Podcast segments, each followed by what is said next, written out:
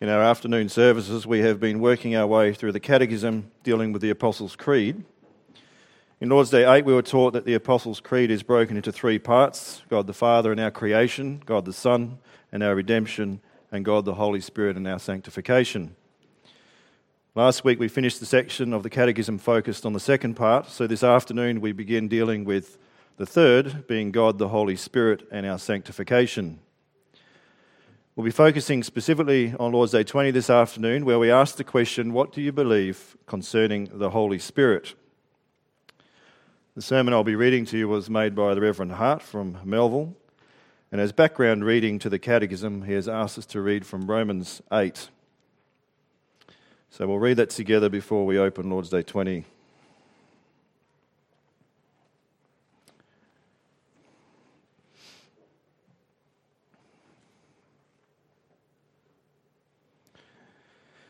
There is therefore now no condemnation for those who are in Christ Jesus.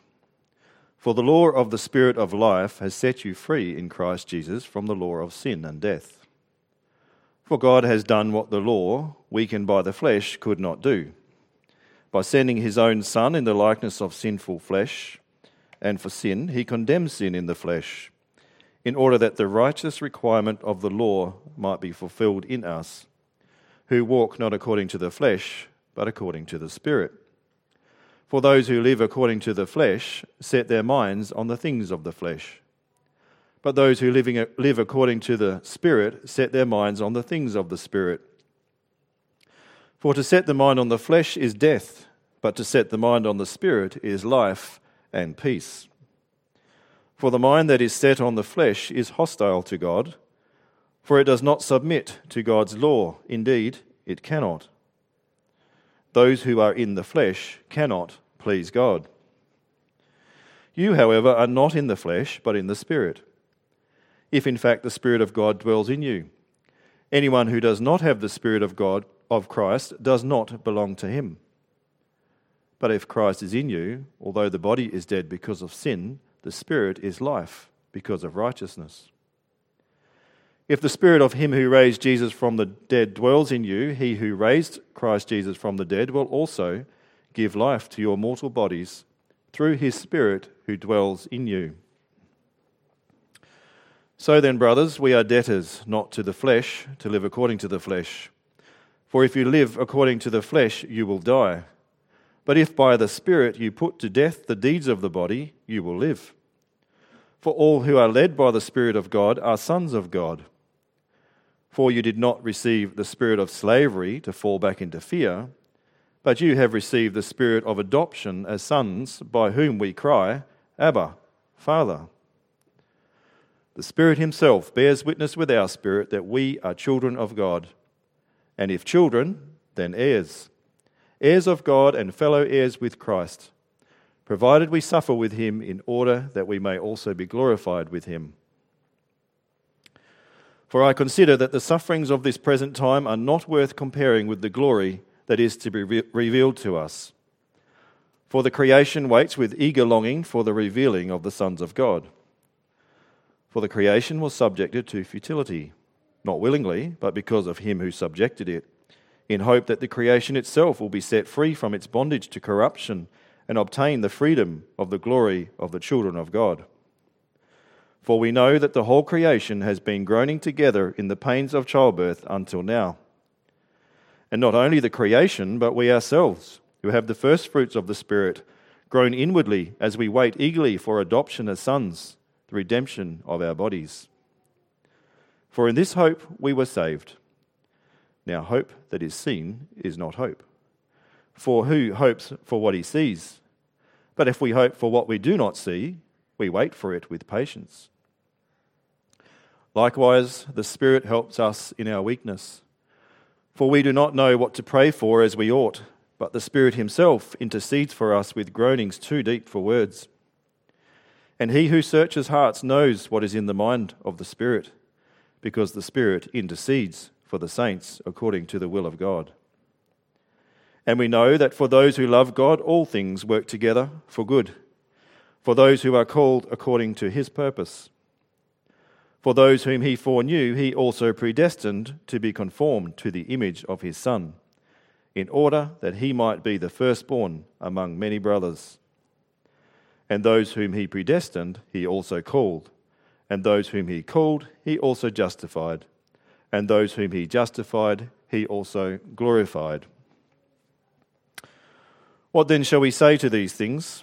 If God is for us, who can be against us? He who did not spare his own son, but gave him up for us all, how will he not also, with him, graciously grant us all things? Who shall bring any charge against God's elect? It is God who justifies. Who is to condemn? Christ Jesus is the one who died, more than that, who was raised, who is at the right hand of God, who indeed is interceding for us. Who shall separate us from the love of Christ? Shall tribulation or distress, or persecution, or famine, or nakedness, or danger, or sword? As it is written, For your sake we are being killed all the day long. We are regarded as sheep to be slaughtered. No, in all these things we are more than conquerors through him who loved us. For I am sure that neither death nor life, nor angels nor rulers, nor things present nor things to come, nor powers, nor height, nor depth, nor anything else in all creation will be able to separate us from the love of God in Christ Jesus our Lord. So far, the scripture reading. Let's now turn to the text for this afternoon's sermon, which is Lord's Day 20. You can find that on page 534.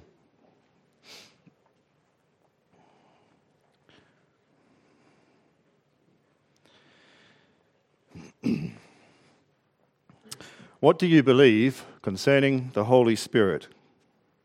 First, he is, together with the Father and the Son, true and eternal God.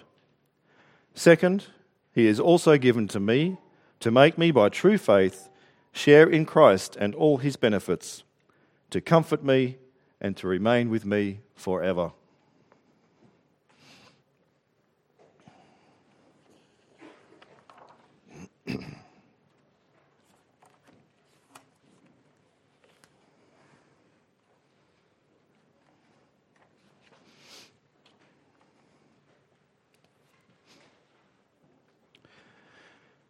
Beloved congregation of our Lord Jesus Christ, we believe in the triune God. We believe in God the Father, God the Son, and God the Holy Spirit. We are baptized into the name of the Father, the Son, and the Holy Spirit. And we believe that we need the Father, the Son, and the Holy Spirit for salvation. But sometimes we hear the criticism from both outside and inside our church that we do not focus enough on the Holy Spirit. It is also said by some that traditional conservative Protestant Christians, and for all intents and purposes that includes us, have neglected the anointing of the Holy Spirit and are not spirit filled. Our focus, it is said, is too much on God the Father and on God the Son at the exclusion of God the Holy Spirit. Perhaps it is true that as individuals we fail sufficiently to comprehend the person and the work of God the Holy Spirit. Perhaps it is true that we often fail to keep in step with the Holy Spirit. Perhaps it is true that amongst us, the Holy Spirit is the forgotten person of the Holy Trinity. Or perhaps not. This afternoon, the preaching will focus on the person and the work of the Holy Spirit. And as we consider the Holy Spirit, we will begin with learning what the Bible teaches us and what the church confesses concerning him. And through this, the Lord willing, we will gain a greater understanding and appreciation for the work of the Holy Spirit in us and be comforted by the fact that he has been given to us. I preach to you the word of the Lord as we have read it in Romans 8, and the church confesses it in Lord's Day 20 under the following theme The Father and the Son give us all things through the Holy Spirit. We will see two points. Firstly, the unique work of the Holy Spirit, and secondly, the enduring comfort of the Holy Spirit. So, firstly, the unique work of the Holy Spirit. A common criticism of the Heidelberg Catechism is that while it teaches a lot about God the Father and even more about God the Son, it is very brief in its teaching about the Holy Spirit. Just one Lord's Day and one question and answer in that Lord's Day. It is argued that if the Catechism was written today, it would give much more attention to the doctrine of the Holy Spirit. If the Catechism was written today, perhaps it would have some extra questions concerning the person and work of the Holy Spirit. Both the charismatic movement and the rise of Pentecostalism has forced us to think long and hard about what we confess concerning him. But those who argue that the Catechism fails to pay enough attention to the Holy Spirit perhaps need to read the Catechism more carefully. For the Catechism actually has a heavy focus on the person and work of the Holy Spirit. However, on the account of the nature of the Holy Spirit, the teaching about him is not found in just one Lord's Day, but it is spread throughout the entire Catechism. In the first place, the Holy Spirit is spoken of not just in Lord's Day 20, but also in 21 and 22. We learned in Lord's Day 8 that we can divide the Apostles' Creed into three parts, with the third part concerning God the Holy Spirit. And so, above Lord's Day 20, we find the title God, the Holy Spirit, and Our Sanctification. We are therefore encouraged to consider the last part of the Apostles' Creed in the context of the Holy Spirit and the blessings he pours out upon us. Christ gathers, defends, and preserves his church through the work of the Holy Spirit. And it is through the direct work of the Holy Spirit that we receive the blessings of the communion of saints and the forgiveness of sins, Lord's Day 21, and the resurrection of the body and the life everlasting, Lord's Day 22. But that is not all that the Catechism has to teach concerning the Holy Spirit. Reverend Hart, who wrote this sermon, has given us a number of references in the Catechism to look at that show us how the Holy Spirit and His work are referred to throughout this confession. So rather than just read them all out, I'd like you to take up your book of praise and we'll page through them together. And we'll start at the beginning, Lord's Day 1, on page 518.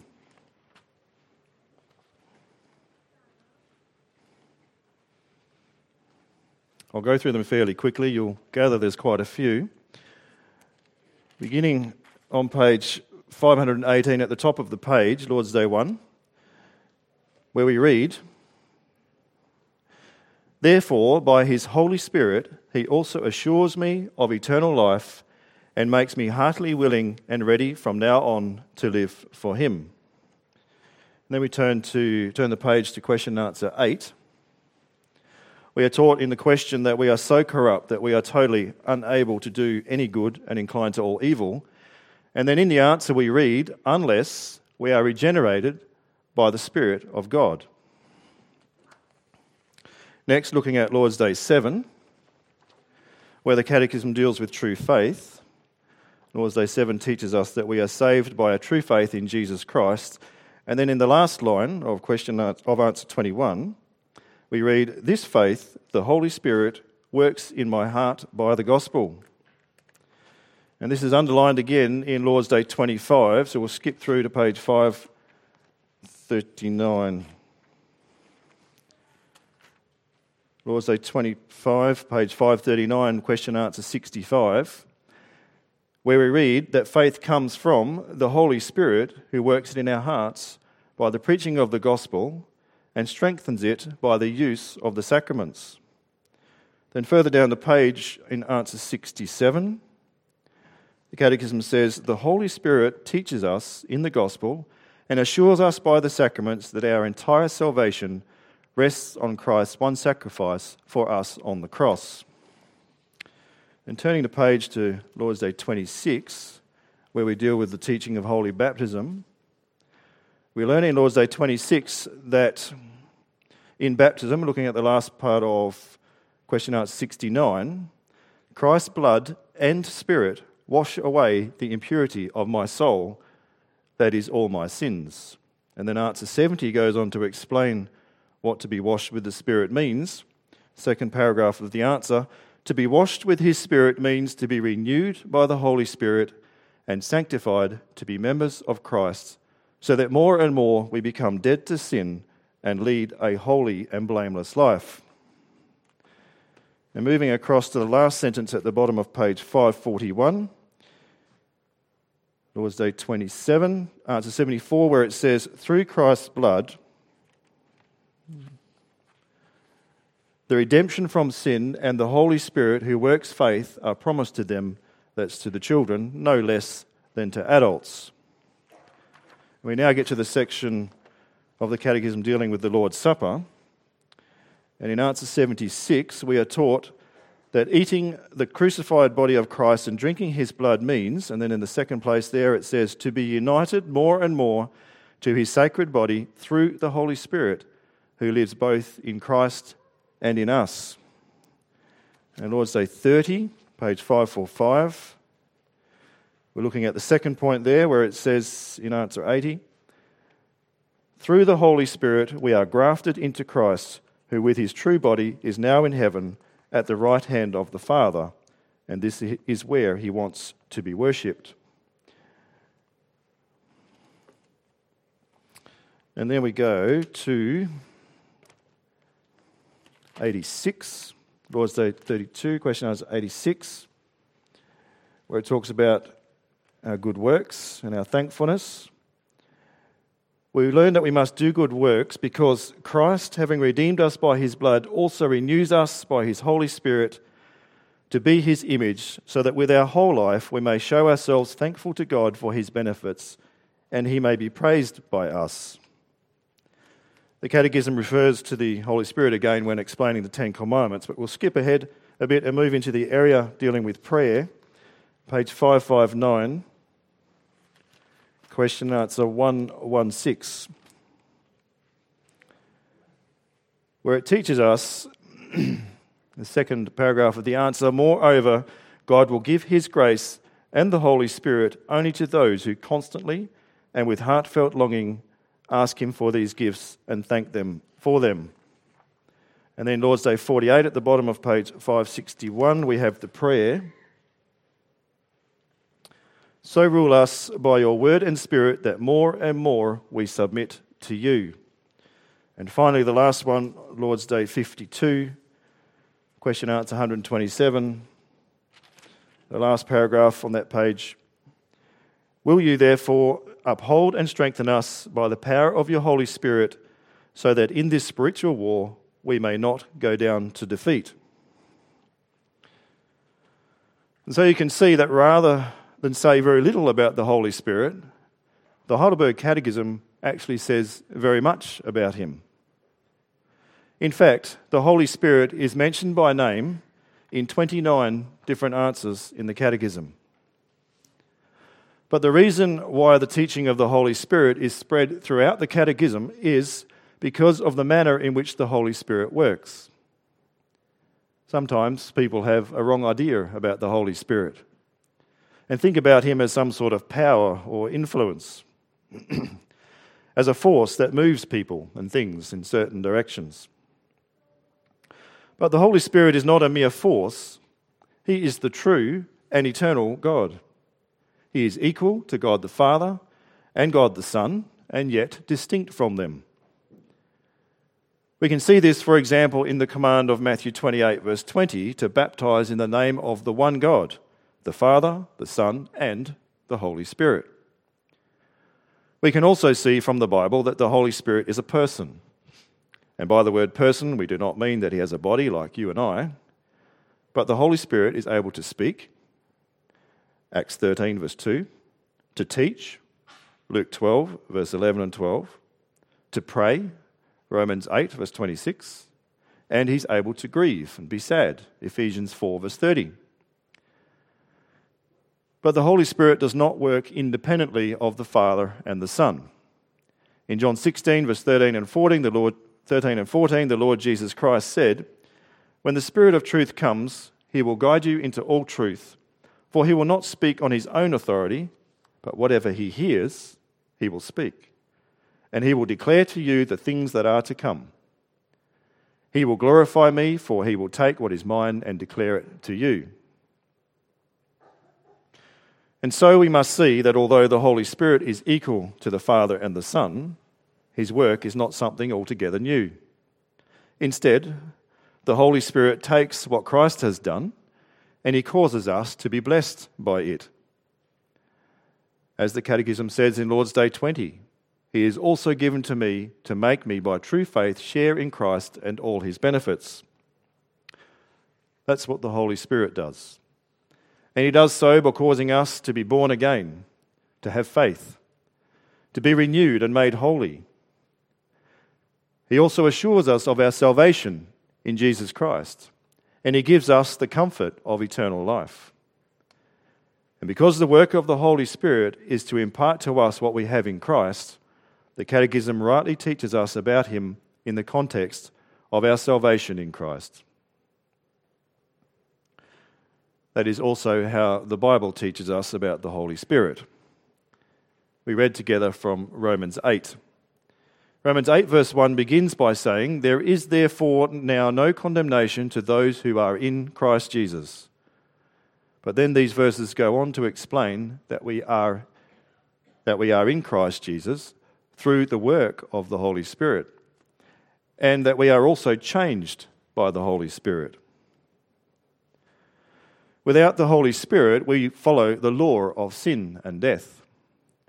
Without the Holy Spirit, we walk according to the flesh, following our own sinful desires and doing what we want for ourselves. Without the Holy Spirit, we are separate from God, carnally minded, even God's enemies. But the Holy Spirit changes all that. The Holy Spirit comes into each one of us, God's children, and He breathes new life into us. He changes us so that we want to do what is right. By the Holy Spirit, who is given to each one of us personally, we put to death the deeds of the body, Romans 8, verse 13, and we live a new life in Him. But the work of the Holy Spirit is more than just setting us free from sin and death. The Holy Spirit also causes us to become God's children verse 14 to 16 of Romans 8. For all who are led by the Spirit of God are sons of God. For you did not receive the spirit of slavery to fall back into fear, but you received the spirit of adoption as sons, by whom we cry out, Abba, Father.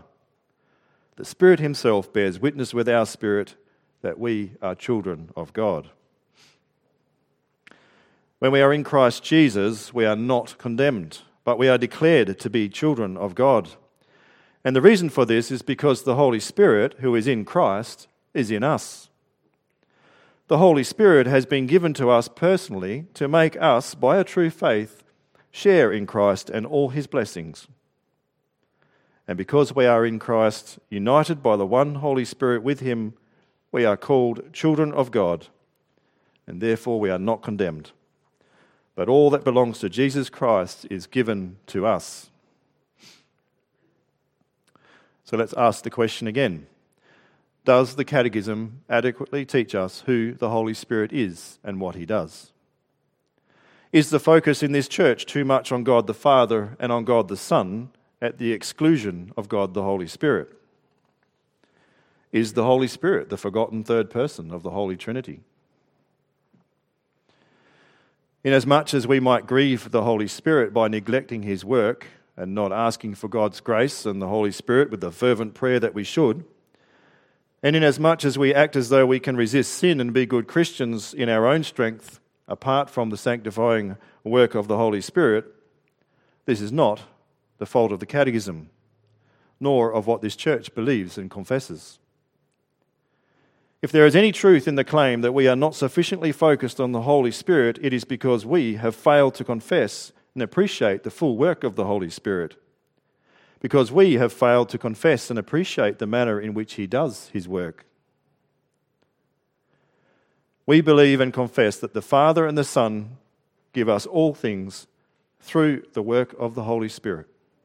And we believe and confess that the Holy Spirit takes the benefits and the blessings that Christ has accomplished and he makes them ours. That is the unique work of the Holy Spirit. We come to the second point.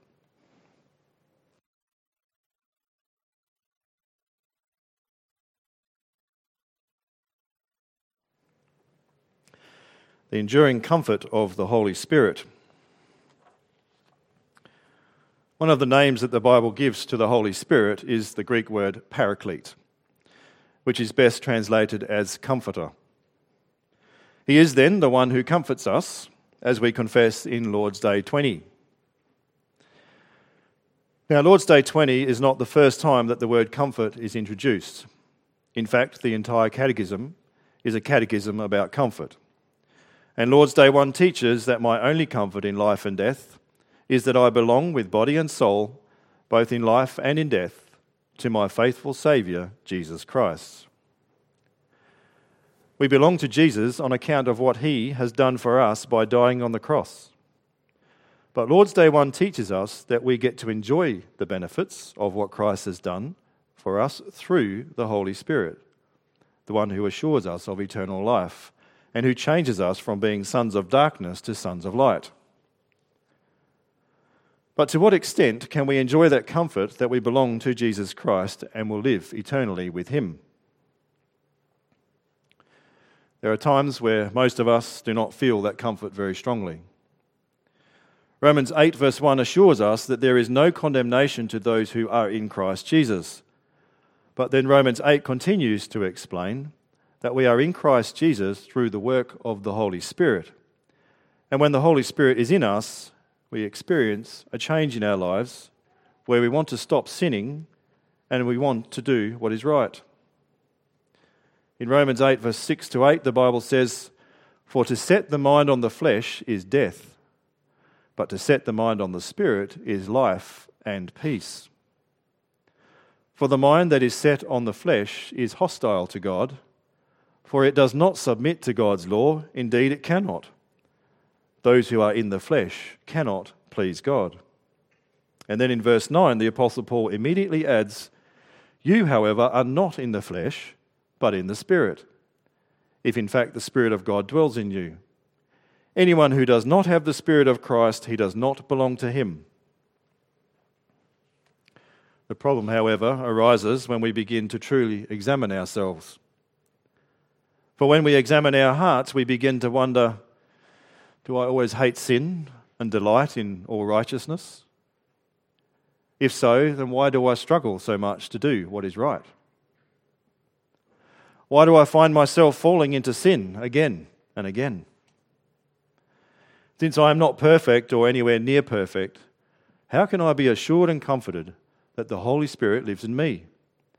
And that therefore the promise of no condemnation for those in Christ Jesus is for me? You see, a believer is not always living on an even keel. For every child of God, there are highs and lows in his or her life. And life is a spiritual struggle. But the Apostle Paul, who wrote Romans 8, knew all about that struggle that we go through. He is not teaching us that it is only when we don't have that struggle that we can be comforted that the Holy Spirit is in us and will remain with us forever. To the contrary, he wrote very openly about his own spiritual struggle in Romans 7. He wanted to do what was right, but he did not do it. His carnal, fleshly sinfulness was always there, and he would sin and then be devastated that he, a Christian, had fallen into sin yet again. To the point that he cried out in Romans 7, verse 24, O wretched man that I am, who will deliver me from this body of death? But the good news is that the spiritual struggle that we have inside us is not evidence that the Holy Spirit is not at work. Instead, this spiritual struggle and our hatred of sin is evidence that the Holy Spirit is in fact in our hearts. If you don't care, if you willfully sin, if you live a life of sin, and if you stop fighting sin, it is then that you need to ask yourself if you do in fact believe, if you see evidence of the Holy Spirit working in your life. To receive the assurance of the enduring comfort of the Holy Spirit, do not begin with yourself or with considering how good or godly you are. Rather, begin with the Holy Spirit's seal, his promise of the forgiveness of sins and everlasting life through the one sacrifice and death of Christ on the cross. Begin with the confession that the Holy Spirit who works faith was promised to you when you were baptized. Romans 8, verse 16 says, The Spirit Himself bears witness with our spirit that we are children of God. The Holy Spirit gives us the comfort and the assurance that we belong to Jesus Christ and that in Him we are not condemned, but are, heirs to everlasting life. Our spirit is weak, our flesh and heart may fail, but we confess that the Holy Spirit is given to me, is given to you personally, that He strengthens us and that He fills us with the love of God. We believe that the Holy Spirit focuses our weak and faltering spirit on the grace of Jesus Christ and that He comforts us with the sure promise that we are His, that we are the children of God. Concerning the comfort we receive through the Holy Spirit who lives in us, Ephesians 1, verse 13 and 14 says, In Christ you also, when you heard the word of truth, the gospel of your salvation, and believed in him, were sealed with the promised Holy Spirit, who is the guarantee of our inheritance until we acquire possession of it, to the praise of his glory. God gives to us the fellowship of the Holy Spirit with the promise that he who began a good work in us will bring it to completion. And that gives us peace. That gives us comfort. For we may then be confident that the Holy Spirit will remain with us forever. Forever. In all of life, as well as in death. In all that we experience in this life of sorrow. In all the ups and downs, the high points and the low points of our spiritual journey every day and every night we may live and rest in the love of God, the grace of our Lord Jesus Christ, and the fellowship of the Holy Spirit. And that is why nothing, nothing shall separate us from the love of Christ. And that is why when we cry, Abba, Father, the Spirit bears witness that God made us his children, and we with Christ are heirs. Because of the presence and the work of the Holy Spirit, in all things, we are more than conquerors through him who loved us. That is what we confess concerning the Holy Spirit. That is the comfort we have in him. Hold on to the doctrine of the Holy Spirit. Believe it and confess it. And you too will have a foretaste of the life and peace that comes through him. Amen.